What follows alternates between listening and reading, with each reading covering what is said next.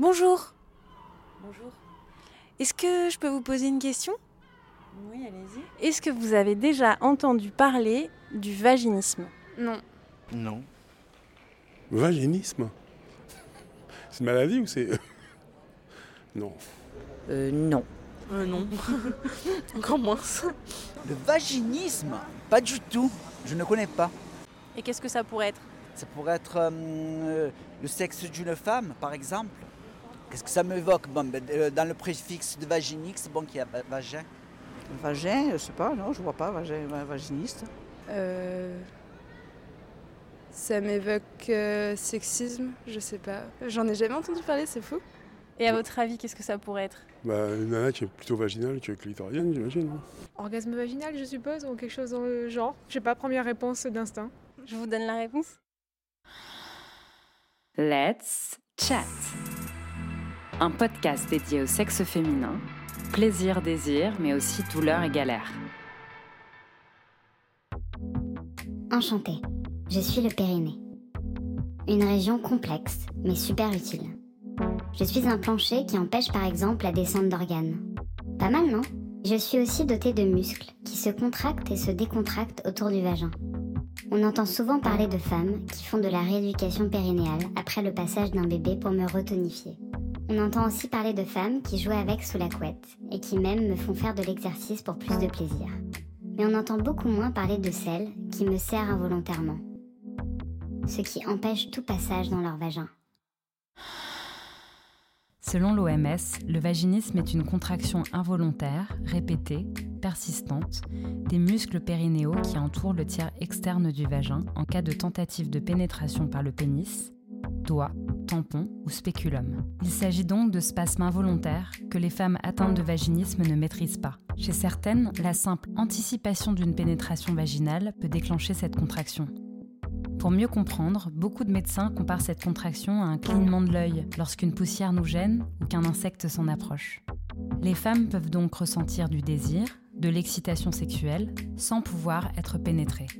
Et puis, il y a ce fameux cercle vicieux, qui n'épargne pas non plus les hommes impuissants. Plus on a peur, moins on y arrive. On distingue deux types de vaginisme selon le moment où celui-ci est apparu. Le vaginisme primaire, le plus répandu, c'est quand la pénétration s'est toujours avérée impossible ou difficile.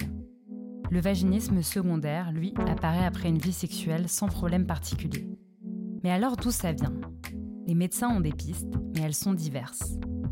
Des violences sexuelles, une première fois traumatisante, des difficultés conjugales, une éducation sexuelle culpabilisante.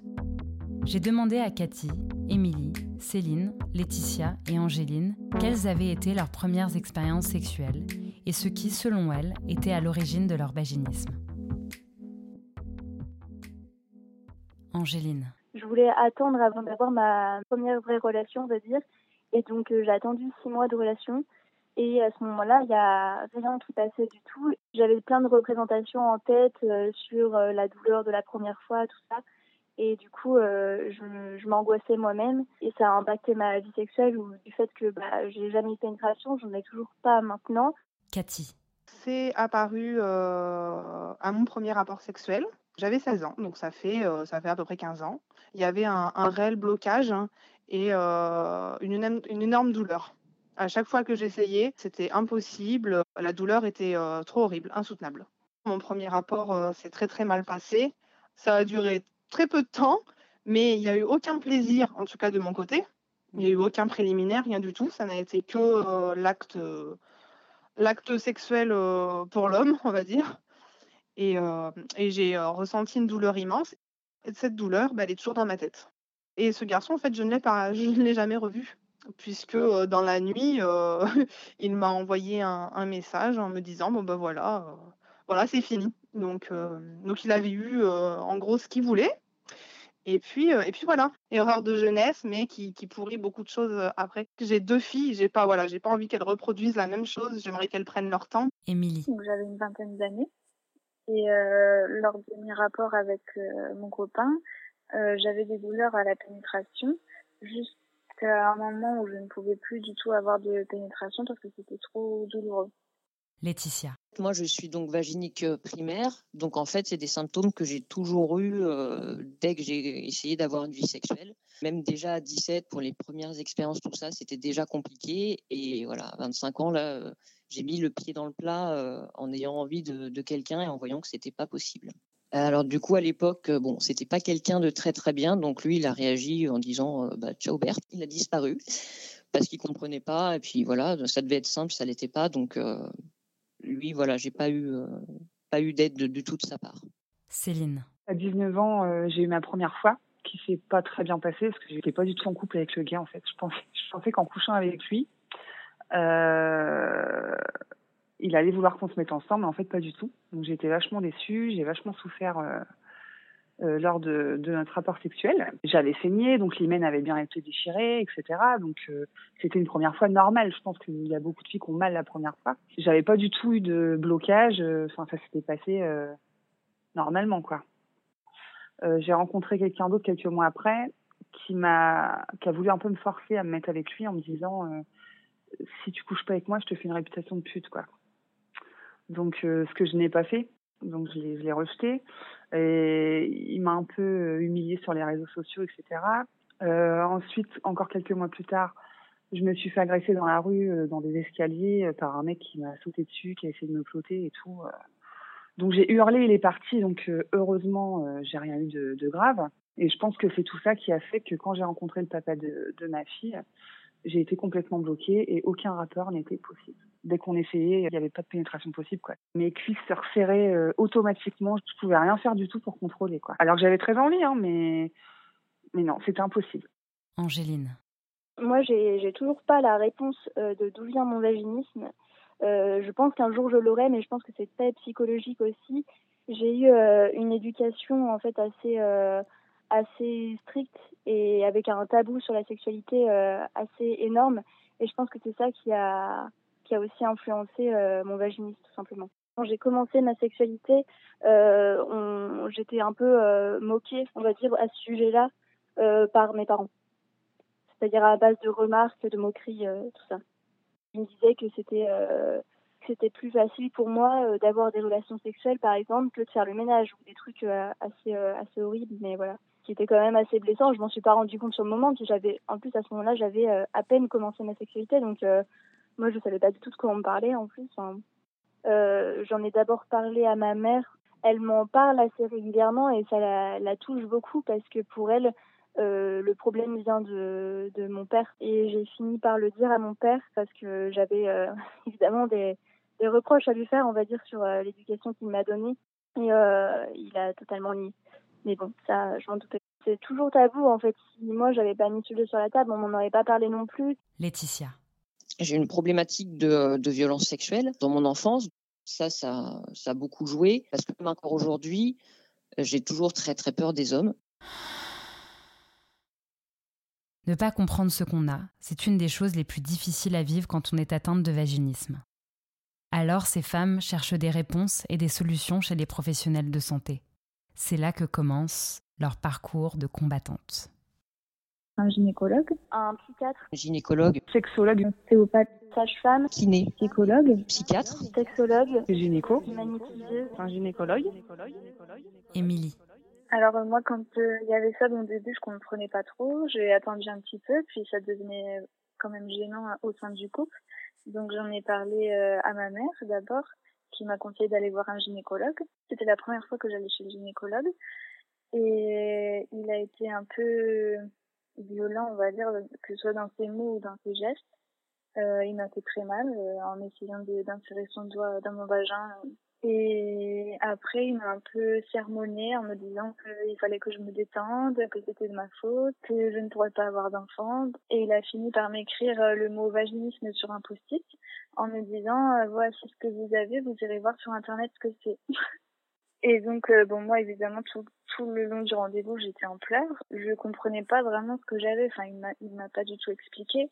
Et il m'a prescrit aucun traitement. Ma mère était aussi un peu désemparée et perdue. Donc, elle m'a orientée vers une psychologue que j'ai vue, qui ne connaissait pas non plus le vaginisme. Alors, elle était très gentille, mais ça m'apportait pas vraiment de réponse à mes questions. Et je comprenais toujours pas Et quand je suis arrivée en région parisienne, je me suis dit c'est peut-être le moment de chercher de nouveau des réponses à mes questions, puisqu'il y aura peut-être plus de professionnels qui connaissent le vaginisme. Et donc, j'ai trouvé une association qui s'appelle Les Clés de Vénus, et j'ai rencontré notamment une ostéopathe sexologue que j'ai vue pendant 8 mois et qui m'a traitée. Et en 8 mois, j'avais plus de symptômes très rapides par rapport à toute la période pendant laquelle je n'avais rencontré personne qui connaissait le vaginisme. Il y avait toute une éducation un peu... sexuelle à faire, parce qu'en fait je ne connaissais pas du tout mon corps, je ne savais pas à quoi ressemblait mon vagin ni comment ça fonctionnait. Ensuite il y avait une partie de travail autour de la relaxation, et puis un travail où elle m'a appris à contracter, décontracter mon vagin, à savoir contrôler en fait ce mouvement-là. Et on a aussi travaillé avec des dilatateurs vaginaux. C'est des tubes en plastique de différentes tailles qu'on insère petit à petit dans le vagin en faisant des exercices de respiration. Ça fait travailler le côté psychologique, parce que les dernières expériences de pénétration étaient tellement douloureuses pour moi que mon cerveau, il anticipait un peu la douleur, et elle m'expliquait que je devais savoir déjà que j'étais capable d'avoir une pénétration. Et du coup, de travailler avec les dilatateurs, j'envoie cette information-là à mon cerveau pour lui dire « voilà, je peux le faire » et sans avoir mal. Cathy. Alors, la première fois qu'on a mis un mot sur mon vaginisme, c'était pour ma première grossesse, donc j'avais 20 ans. Je ne m'étais jamais rendue encore chez un gynécologue. Je suis allée donc en voir une pour évidemment faire une échographie. Et je redoutais beaucoup ce qu'elle allait me demander, donc d'aller faire un examen vaginal. J'étais la voir elle parce que c'était la seule femme dans la région, et donc elle n'était pas très très douce, hein. Je l'avais jamais vue, je la connaissais pas, donc elle a voulu effectivement faire un examen. Ça s'est très mal passé. J'ai bondi sur elle, hein, en lui arrachant la main, parce que ça m'a fait une douleur mais alors horrible. Et c'est là qu'elle m'a dit je souffrais de vaginisme, hein, que c'est pas normal que j'ai cette réaction-là. Bref, à ce moment-là, je suis sortie du rendez-vous en pleurs et très, très, très, très mal. Et puis après, j'ai plus du tout voulu qu'elle me touche. C'était fini. Angéline. J'ai commencé par aller voir une sexologue qui m'a après redirigée vers ma première éducation périnéale. Et du coup, j'ai fait 2 rééducations périnéales différentes. Une première avec une sage-femme et la deuxième que je fais depuis... un peu plus d'1 an. La kiné, c'est une autre manière de faire, on va dire, c'est 2 manières différentes.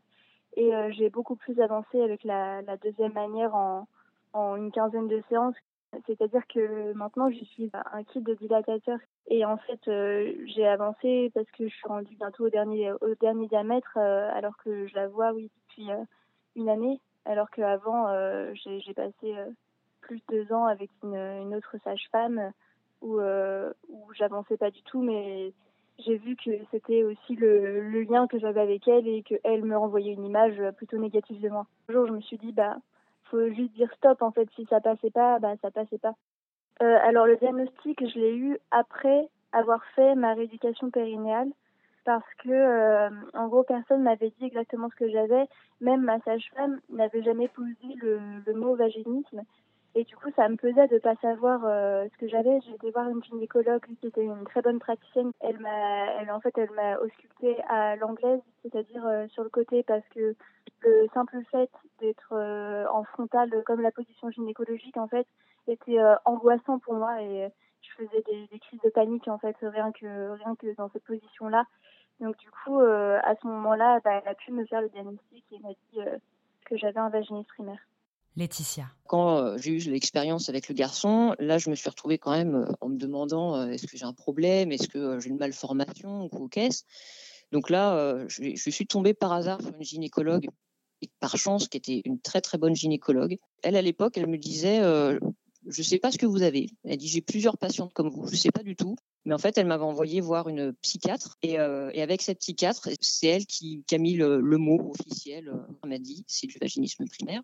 Et avec elle, j'avais énormément travaillé sur ma relation aux hommes, le pourquoi, tout ça. La psychiatre, elle m'a dit, en complément, ce serait bien d'aller voir quand même un sexologue. Qui lui, d'entrée de jeu, il m'avait demandé une chose très bête. La première consultation, c'est de lui dessiner en fait, un organe féminin, quoi. Et je lui avais fait un dessin. Il m'a dit... Ok, je vais prendre mon encyclopédie, on va regarder ça tous les deux. En gros, je savais, j'étais incapable de le dessiner. À part la petite tête de bélier, là, l'utérus, au-delà de ça, pour moi, le vagin, ça n'existait pas. Tant que le cerveau ne sait pas qu'il y a un vagin, bah, effectivement, il ne peut pas comprendre qu'on va mettre quelque chose dedans. Il y a aussi l'exercice que j'avais fait de regarder avec un miroir. Et en fait, au début, la première fois, c'est super dur. Moi, je me souviens avec mon miroir à la main et me dire « je peux pas regarder là, même avec mon miroir, je veux pas voir ». Et pareil, il faut faire tomber cet obstacle-là de se dire « oui, il faut regarder, c'est mon corps, j'ai le droit de le voir, j'ai le droit de le toucher ». Ensuite, j'ai entendu parler de faire de la kiné avec elle. On a fait un travail vraiment de kiné sur toute cette zone. J'avais même pas conscience de ce que c'était qu'un périnée décontracté. Céline. J'ai vu une sexologue une fois qui m'a proposé de faire des exercices et en fait, je ne l'ai jamais fait parce que j'avais trop peur. Et pour moi, avec mon copain, ça allait durer même si on n'avait pas de rapport. Alors qu'il me trompait, il me trompait à droite, à gauche. Mais moi, j'acceptais parce que pour moi, c'était à cause de moi. C'était à cause de moi qu'il me trompait et que je n'avais pas le choix d'accepter, quoi. Je suis frappée par le combat que ces femmes mènent. Les rendez-vous qui s'enchaînent, ballottés d'un médecin à l'autre, l'incompétence à laquelle elles font parfois face, les déserts médicaux. Mais je suis surtout frappée par leur force mentale d'affronter ça seule.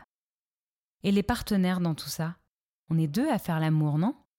Angéline. J'ai toujours le même partenaire depuis le début de ma sexualité. Et lui, tant que nous deux, on prend du plaisir et qu'on aime être ensemble et qu'on vit notre vie de couple pleinement, ça ne le dérange pas. Il est rassurant. C'est ça qui est bien aussi, c'est que j'ai jamais peur avec lui, on va dire. Cathy. Il a toujours été assez compréhensif là-dessus, toujours patient. Après, je me doute que c'est pas toujours facile pour lui, ça. Des fois, il a des envies que je peux pas toujours lui donner. Mais voilà, on a trouvé nos petites habitudes. Il aimerait, voilà, des fois les changer, mais moi, voilà, faut que ce soit comme ça, comme ça, comme ça. J'ai besoin de concentration. Faut que ce soit comme moi, en fait, je veux pour vraiment bien me laisser aller. Émilie. Mon partenaire, au moment où le vaginisme est apparu, il ne comprenait pas trop non plus. Il se demandait aussi si c'était de sa faute. Il était patient, passif aussi d'un côté, parce que mais bon, je pense que quand on a 20 ans, j'attendais pas forcément de lui autre chose, mais c'est vrai qu'il n'a pas forcément non plus, il ne m'a pas aidé à trouver des solutions, on va dire. Laetitia. La réaction principale, souvent, c'est de l'incompréhension et du coup ils sont dans ta vie et puis ils attendent patiemment que le problème se résolve. Céline. En général, les hommes que j'ai pu rencontrer ne savaient absolument pas ce que c'était et donc ils trouvent ça un peu bizarre, peut-être que ça les fait flipper, je sais pas, de se dire que il y a un problème psychologique là-dessous. Quand un examen gynécologique est impossible, une pénétration très difficile, est-ce qu'on peut envisager avoir des enfants ? Cathy. C'était une peur énorme que je ne puisse pas avoir la péridurale pour faire passer le bébé, parce que je me suis dit quelle douleur je vais ressentir à ce moment-là, et pour moi il était impensable de ne pas avoir la péridurale pour sortir le bébé. Et du moment où ils me l'ont posé, ils ont pu m'examiner, mais alors je ne sentais plus rien, donc il n'y avait plus de soucis du tout. Mais après, du moment où il n'y a plus l'anesthésie, là, il ne faut plus du tout essayer. J'ai eu un deuxième bébé, 8 ans après, parce que j'ai mis très longtemps à me remettre de la première. Ça a été très compliqué. Je ne suis pas retournée voir de gynécologue avant un certain temps. Et puis, ce qui s'est passé, c'est que mon dermatologue à l'hôpital m'a envoyé voir une gynécologue. Je suis tombée sur quelqu'un de super, qui connaissait directement le souci, qui ne me force pas du tout. Elle comprend tout à fait. Je l'avais posé la question à l'époque, voilà. C'est vrai que j'aurais aimé avoir un deuxième enfant, mais avec ce souci, ça me freine et je j'arrive pas à me remettre dans ma tête d'avoir un deuxième accouchement et une grossesse. Et elle m'a proposé de me suivre pendant ma grossesse. Du coup, je me suis dit, bon, pourquoi pas ? Parce qu'elle a l'air très très bien et elle ne me forcera pas et elle trouvera d'autres solutions à chaque fois. Ça s'est mieux passé avec elle. Et puis l'accouchement, pas du tout, ça a été pire. Parce qu'en fait, elle travaillait pas ce jour-là. Elle avait pourtant tout noté dans le dossier, il y avait eu un bon suivi, elle avait prévenu toutes ses collègues. Directement arrivée là-bas, c'est très très mal passé, j'ai eu le droit au chantage. Ils m'ont dit de toute façon, elle n'est pas là, donc on fera comme nous on a envie. Céline. En fait, on a forcé, parce qu'on voulait vraiment avoir un bébé, donc on a forcé et une fois c'est rentré. Et donc, il a éjaculé en moi et je suis tombée enceinte. Donc, miracle, parce que la première fois qu'on a vraiment réussi à avoir un rapport, je suis tombée enceinte directement. Pendant ma grossesse, aucun examen gynécologique n'a été possible.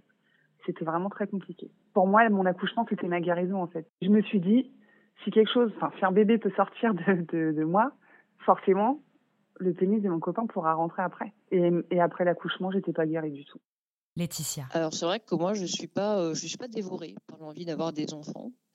Donc, du coup, comme c'est difficile pour moi, je me pose pas trop la question. Je me dis aussi, est-ce que c'est pas lié psychologiquement? Pour moi, mon vaginisme, il était tellement intégré que c'est peut-être encore une barrière que j'ai. Parce que c'est vrai que si je pense à l'accouchement, ça me fait peur. Quand j'ai des amies qui sont enceintes, elles me racontent...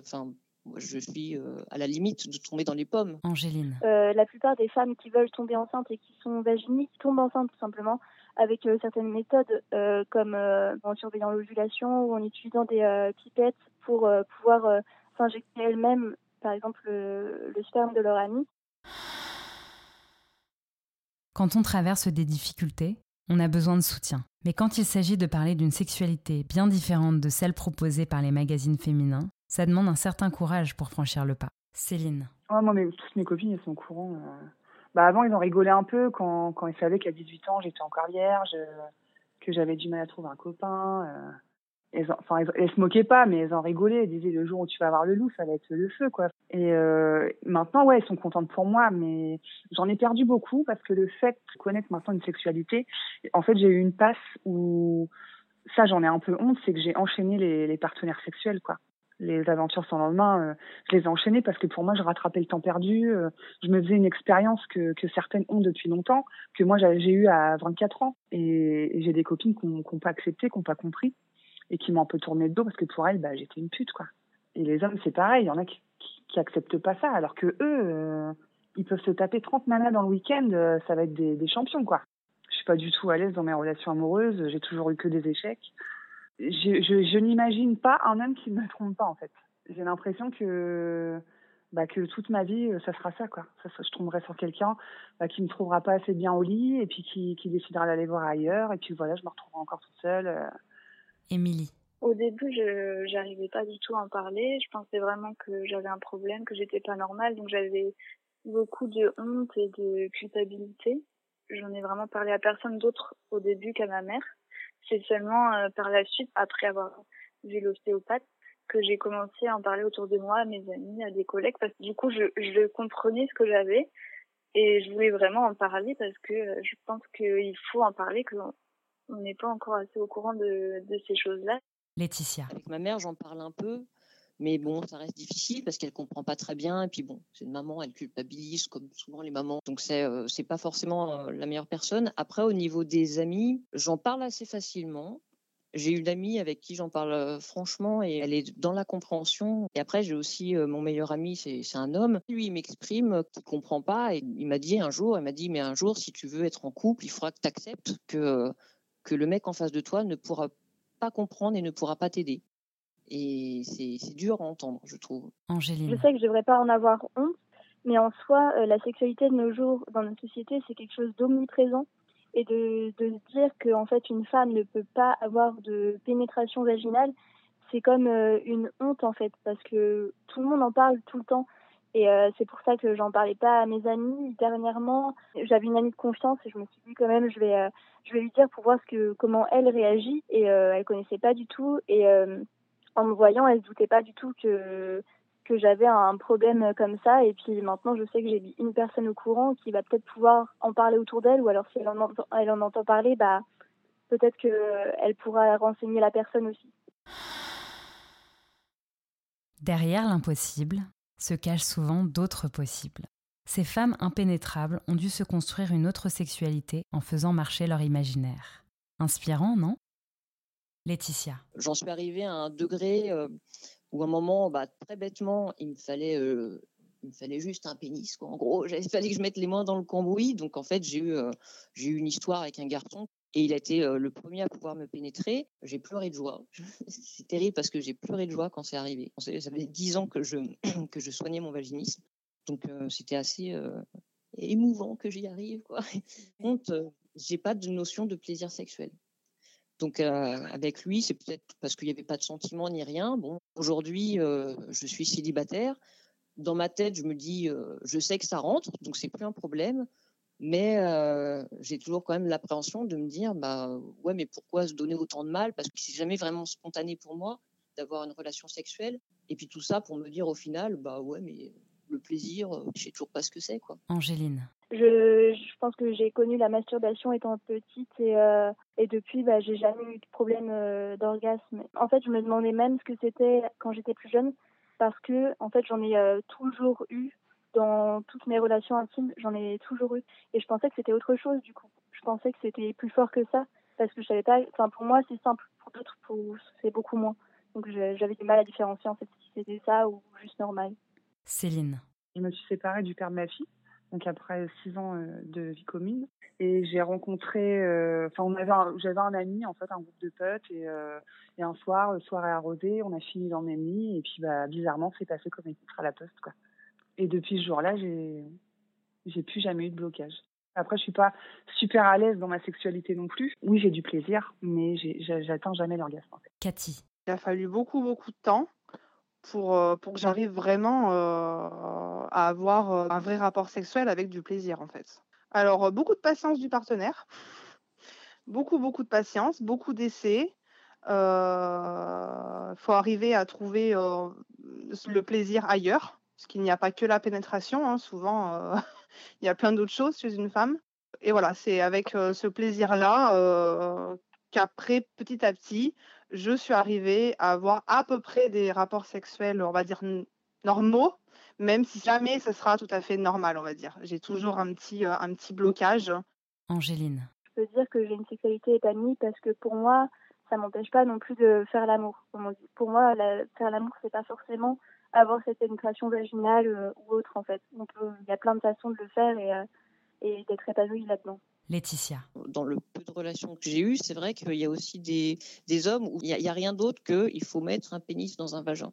Et du coup, à un moment, moi, je me dis, par exemple, si je tombe demain, je rencontre quelqu'un, je dis, bah ouais, mais si lui, il est dans cette optique, moi, d'entrée de jeu, je suis refroidie, j'ai même pas envie d'y aller parce que j'ai pas envie de me retrouver confrontée à ce passage obligé de la pénétration, alors que pour moi, bon, ça reste difficile et ça reste peu rentable au final.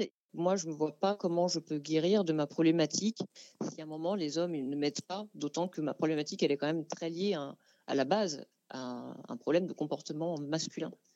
Donc, je me dis...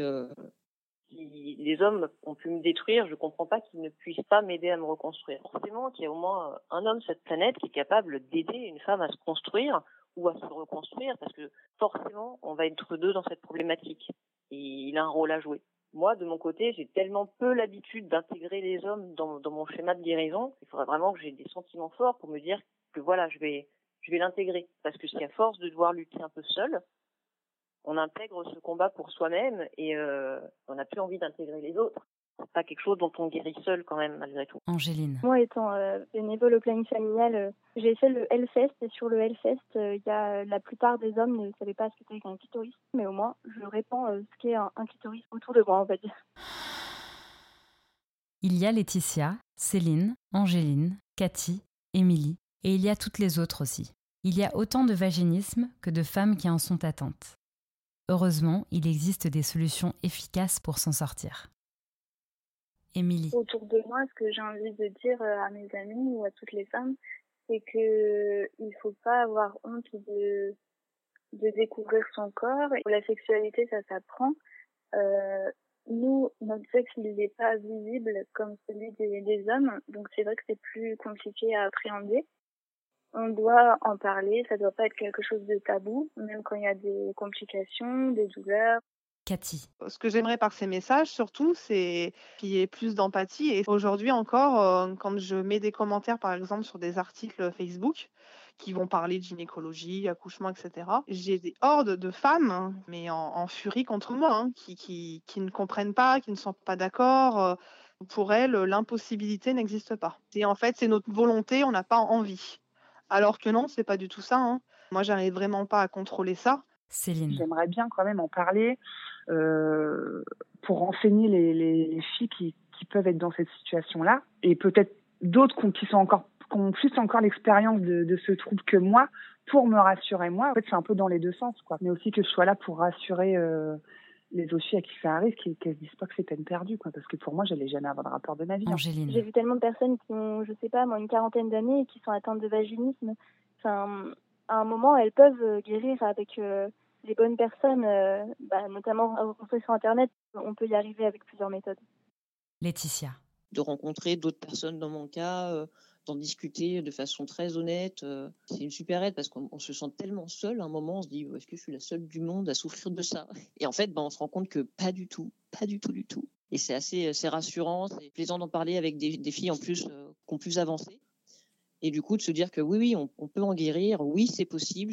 Voilà, il y a des boîtes à outils, il y a des choses à faire et qu'on n'est pas condamné à ça dans sa solitude, quoi. Comme on l'entend dans ces témoignages, c'est important d'apprendre à connaître son corps, comment il est fabriqué, comment il fonctionne, et aussi de s'écouter, d'échanger avec d'autres femmes, de changer de praticien si l'on n'est pas à l'aise, et d'aller voir si on peut ceux qui travaillent en réseau et qui connaissent bien leur sujet. Si vous êtes atteinte de vaginisme ou pensez l'être, allez faire un tour sur le site de l'association Les Clés de Vénus. C'est une incroyable source d'informations et de rencontres. Je vous conseille aussi le livre « Les femmes et leur sexe » d'Heidi Béroupoyer et Laura Beltran aux éditions Payot. J'espère que cet épisode vous a plu. J'aimerais remercier celles qui m'ont ouvert la porte de leur intimité. Merci aussi à Marion qui a réalisé le micro-trottoir qu'on entend au début de l'épisode. Ces premiers témoignages m'ont confortée dans l'idée de faire parler les douleurs et les difficultés sexuelles des femmes, pour qu'elles n'aient plus honte et que leurs partenaires et leur entourage les comprennent et puissent être un soutien. Alors rendez-vous au prochain épisode. Et en attendant, je vous invite à continuer la discussion sur le Facebook et l'Instagram de Let's Chat.